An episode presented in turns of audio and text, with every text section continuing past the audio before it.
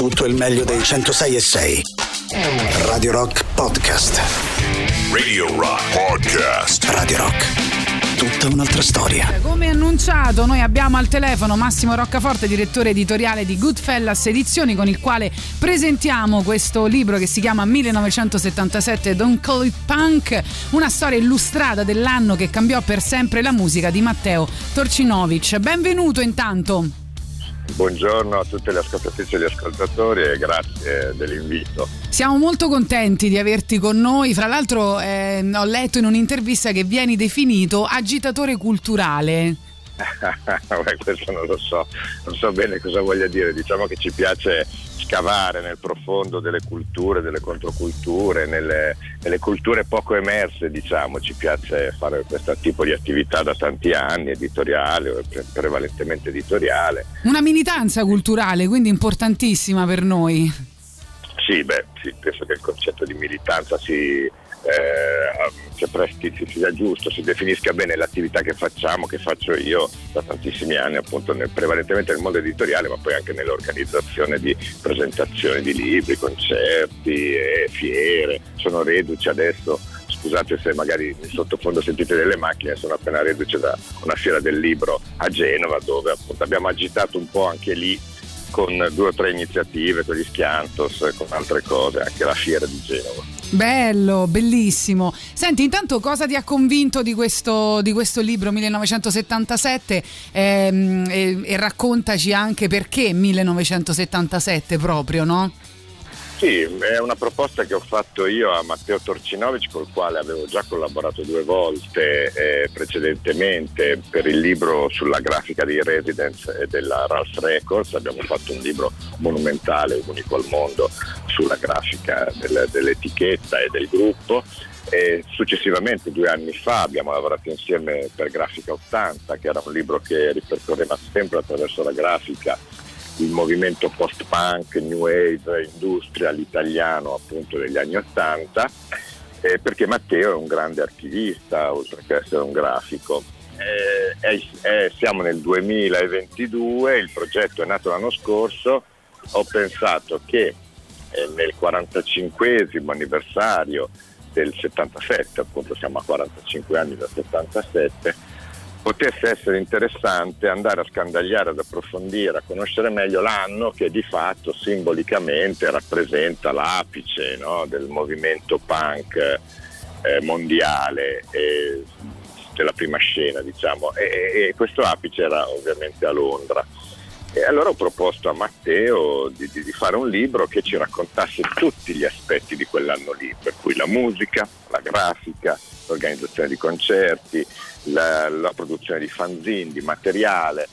E niente, lui ha accettato ovviamente con entusiasmo questa cosa, ha prodotto un libro gigantesco, stiamo parlando di un libro di più di 500 pagine, tutte illustrate, in cui si ripercorre giorno per giorno appunto i concerti, i dischi usciti, le fanzine pubblicate, i giornali che parlavano del movimento punk, con anche alcuni eh, contenuti e contributi inediti di alcuni protagonisti dell'epoca e con un testo tutto in italiano e inglese, perché abbiamo la pretesa quando facciamo certi lavori come questo, come abbiamo fatto per l'innegazione, per il virus e, e, e per anche Grafica 80, abbiamo la, la pretesa insomma, che questi titoli abbiano anche una valenza internazionale. Lavoriamo su una nicchia, ovviamente lavoriamo in specifico proprio sul punk e le sue varie derivazioni in questo caso. E abbiamo la pretesa, ma anche abbastanza la certezza che questi prodotti siano prodotti poi di valore internazionale, perché sicuramente a Londra avranno in Inghilterra tanti libri su 77 sì. penso che anche questo abbia qualcosa da dire anche a lui. Sì, beh, la, la, raccolta è bellissima, insomma ci sono delle immagini straordinarie, anche eh, tutte queste mm, piccole locandine realizzate a mano dei concerti punk, eh, insomma be- bellissimo. Eh, c'è Boris che ha una domanda per te. No, eh, soprattutto sull'importanza del, del 77, no? anche politicamente, cioè la potenza esplosiva e implosiva che ha avuto eh, quell'anno, no? politicamente la fine del 68 e l'inizio della società moderna in cui si scatena questo, diciamo è quasi un biennio, si scatena eh, questa incredibile voglia di distruzione e ricostruzione, no? da eh, movimento degli indiani metropolitani al punk, parlo anche fuori dal, eh, da Londra e, e mi chiedo se anche questa eh, fascinazione che ti ha portato a chiedere a Matteo di analizzare in, in questo modo così particolare quell'anno là? Assolutamente, il 77 lo sappiamo, un anno a spartiacque, si chiude un decennio e si apre un mondo nuovo. Il movimento punk ha 40 anni di distanza, eh, l'abbiamo capito, il movimento punk che nasce come nichilista, che nasce con lo slogan del no future, che è appunto proprio inglese londinese, che è nato prima del 77, è nato nel 75, ma nel 77 appunto al suo apice. E in realtà abbiamo, eh, abbiamo, visto che era il movimento più moderno in assoluto, cioè rivoluziona il modo di stare su un palco e di fare un gruppo musicale.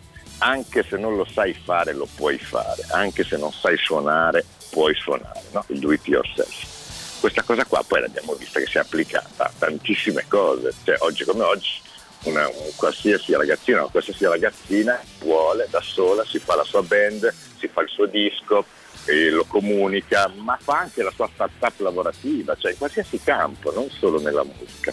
Ecco, prima del 77 questa cosa era inconcepibile. No? Prima del 77 c'era in ambito musicale, per rimanere in ambito musicale, c'era il rock progressivo, c'erano le band di gente che aveva, sapeva suonare, aveva studiato e comunque anzi era proprio virtuosa. Eh, arrivano questi ragazzini che letteralmente non sanno suonare, pensate allo stesso Sid Vicious, ma, ma in generale si Pistols, cioè, che sono no, un'invenzione, cioè messi lì proprio. No? E, L'hai vista la serie? Scusa se ti interrompo. No, ah, casualmente, okay. casualmente eh. siamo usciti in contemporanea con la serie, ma, eh. Ma no, io non l'ho vista, non ho avuto ancora modo di vederla, però mi dicono dai, secondo me io penso sia bella, però ho visto le critiche, come sempre ci sono anche le critiche, ma secondo me io senza averla vista, avendo solo letto, io la consiglierei, io penso che sia un bel lavoro. Però insomma per dire che 77 è veramente un anno spartiacque, è spartiacque nella musica, è spartiacque nella comunicazione, cioè fare i collage a mano, eh, prendere la grafica che fino al 77 era stata solo politica, il volantino politico no, di rivendicazione delle lotte sociali, eccetera, i punk lo prendono, quello stesso volantino lì, e ci appiccicano sopra pezzi di altri giornali, no? l'immagine della regina, lo strappo, fanno il collage con le parole, e qua ritornano addirittura alla Beat Generation giocando con le parole.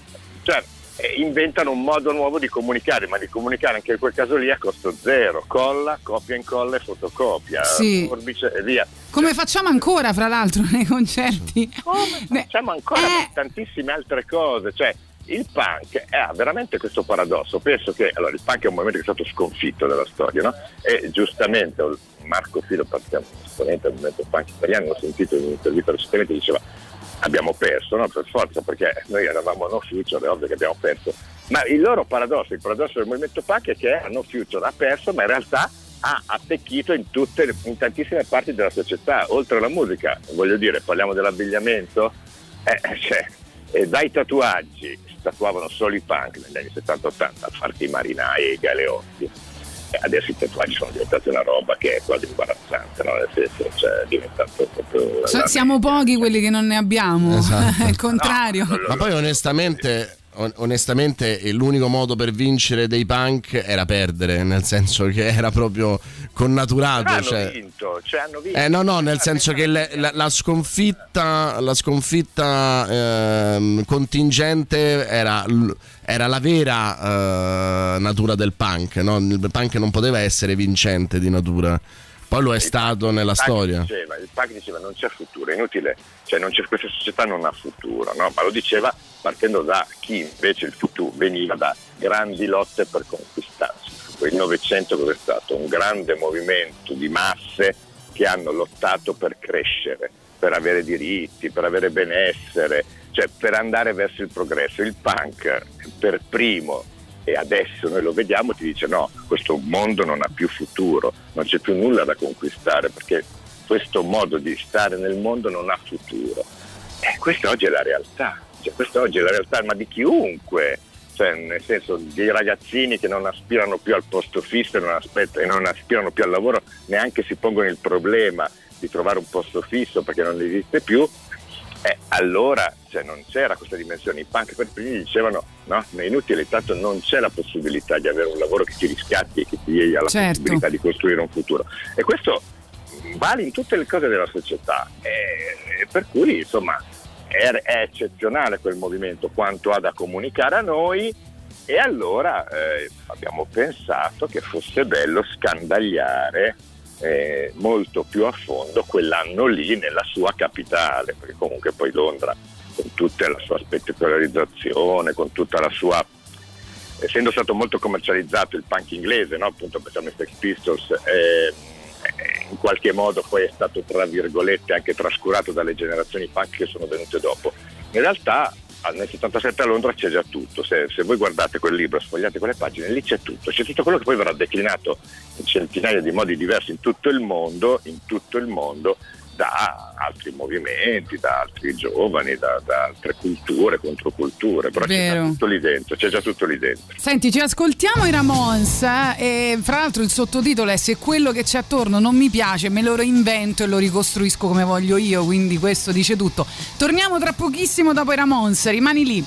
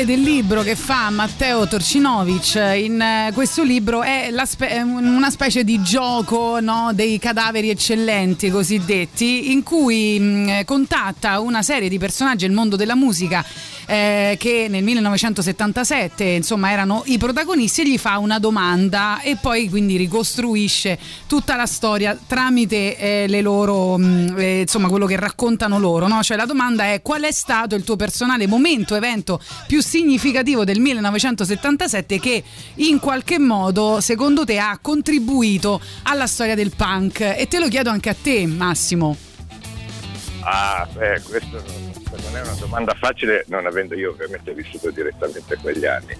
Eh, io, cioè, ripeto, penso che Londra, in questo specifico, noi stiamo parlando di, di Londra, del 77 a Londra, penso che sia stata questa, in realtà per assurdo, no? La, questa, questo approccio che i media inglesi hanno eh, scandalistico, no? cioè del, del cercare di, di, di, di dare sempre eh, spazio e risonanza agli eventi scandalistici.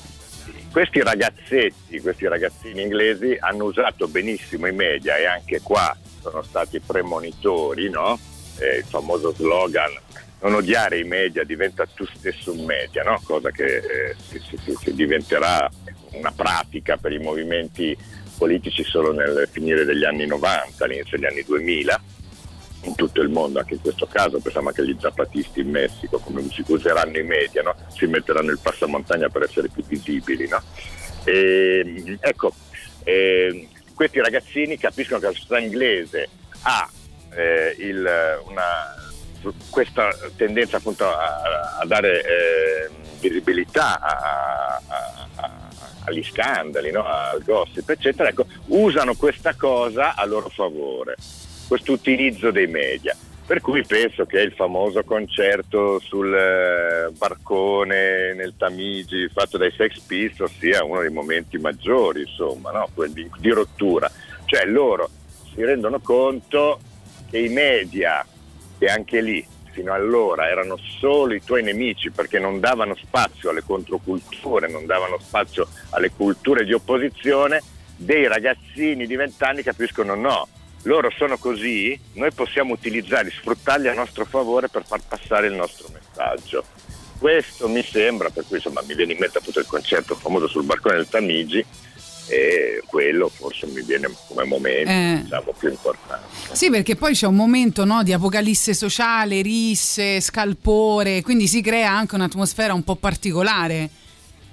Ma insomma, cioè, ripeto, loro hanno questa forza qua, gli inglesi che non hanno gli americani, non ha nessuno al mondo. Cioè, a Londra questa, si crea questa alchimia strana in cui questi ragazzini che sono po' appunto ragazzini di strada, un po' artisti, un po' legati alla moda, alla, cioè insomma chiaramente la cultura inglese era molto aperta ai giovani e alle controculture già da prima, cioè si crea questo tipo di alchimia per cui loro riescono insomma, a far emergere anche appunto dei, dei, dei, dei, ragazzi di strada, a farli diventare degli eroi della musica rock. Però, eh certo, perché ci si poteva comportare come si voleva, vestire come si voleva, accoppiarsi con chi si voleva, indossare quello che si voleva. no, Sex stesso, cioè voglio dire, sono working class, no? Cioè, voglio dire, non, è, non sono... Cioè, working class che però diventa protagonista, riesce cioè, in qualche modo ad affermarsi a, e a diventare appunto un modello nel mondo, perché poi loro da lì diventano appunto un modello di, di, fare la musica, di comunicare mondiale. Guarda, però per curiosità sono andato a vedere cosa succedeva nel 77 al Festival di Cannes c'erano come film italiani Padre Padrone, Un borghese piccolo piccolo e Una giornata particolare. Poi vincerà la Palma d'Oro Padre Padrone, come, come sono diversi gli anni vissuti a, a, diverse latitudini. Vincerà Padre Padrone che batte tra gli altri, oltre che quei due, Scola e Monicelli, che insomma hanno fatto forse i loro capolavori, i duellanti di Ridley Scott. Cioè immagina che, che, che ampio spettro c'era in quel momento, no? Uh, in, uh, nel mondo, cioè qui, questo è chiaramente è un 77 diverso con uh, persone eh, che... però mi viene adesso non vorrei fare... Però il borghese piccolo piccolo è molto punk, è vero. No, eh, no, non vorrei fare paragoni artisti, però i titoli dei film italiani che hai citato mi sembra che rappresentino a modo loro anche un declino, una crisi della borghesia eh, che i punk hanno appunto ben rappresentato. Beh, effettivamente hai ragionissima perché padre, padro- padre, padrone è l'uccisione del padre. Eh, eh, certo. eh, borghese piccolo piccolo addirittura diciamo il farsi giustizia da soli. È la fine della borghesia, cioè il borghese piccolo piccolo è la società che dice al borghese tu non sei nessuno, hai eh, faticato tutta la vita per diventare un borghese ma non, con, non sei nulla. Sei eh, se vuoi una giornata particolare ai tempi del fascismo è lo stesso. E tuo figlio non ha futuro, no? E figlio muore, cioè non ha futuro tuo figlio. E, e beh, i punk appunto il no future, cioè i punk Vero. questo, cioè cari borghesi, non c'è possibilità, no? cioè, non, c'è mo, non, c'è più questo mondo, cioè sta sparendo, sta scomparendo e mi sembra che insomma in qualche modo ci sia, sia un po' ardito magari. Però no, no, hai ragione, hai ragione, non ci avevo pensato, invece vista così è molto punk anche Monicelli, scuola i fratelli italiani. Beh, loro saranno dei maestri, altro che figure. Grazie Massimo, sappiamo che insomma ti sei fermato apposta sull'autostrada per fare questa intervista, quindi ti lasciamo andare, è stato un grandissimo piacere averti con noi quando vuoi, quando sei a Roma, insomma puoi anche venire nei nostri studi, ci fa piacere, facciamo una, una trasmissione insieme magari. Volentieri, quando volete, io vi ringrazio molto dell'invito e vi faccio complimenti per le cose che fate, sono importanti e, e grazie a voi. Grazie a grazie te, a grazie a te. Eh, dunque, mm, vi ricordiamo, anzi ve lo facciamo vedere se siete su Twitch, è bellissimo, vi farei vedere anche dentro tutte le copertine che ci sono, insomma è un libro meraviglioso, è la Bibbia del 1977 e insomma si chiama eh, appunto 1977 Don't Call It Punk, storia illustrata dell'anno che cambiò per sempre la musica di Matteo Torcinovic, Goodfellas Edizioni. E come dico sempre io, è uno di quei libri che, che... puoi non mettere eh. nello scaffale ma appoggiarlo eh, mostrando la copertina perché Esatto. è anche un oggetto di una, di una grande Molto bellezza. di più del vinile dei Pink Floyd, che ormai, dai, diciamolo, Eh, che non è poco perché spesso si fanno libri non pensando a quanto possono essere belli e invece un, un oggetto di cultura eh, celebra la bellezza e deve essere bello e questo è anche bello oltre che molto interessante Sì, io lo consiglio a tutti, ma soprattutto agli appassionati di musica punk, rock, new wave, all'appassionato che, che poi new wave è il termine che un po' a un certo punto, proprio quando parlavamo con lui di apocalisse sociale, risse, scalpore, no? a un certo punto dico vabbè allora non la chiamiamo più punk, la chiamiamo eh, new wave, così magari confondiamo un po'. Appassionati di Londra, di storie controculturali, a tutti i grafici, agli architetti, ai collezionisti, cioè veramente un libro bellissimo. Tutto il meglio dei 106 e 6. Radio Rock Podcast. Radio Rock Podcast. Radio Rock. Tutta un'altra storia.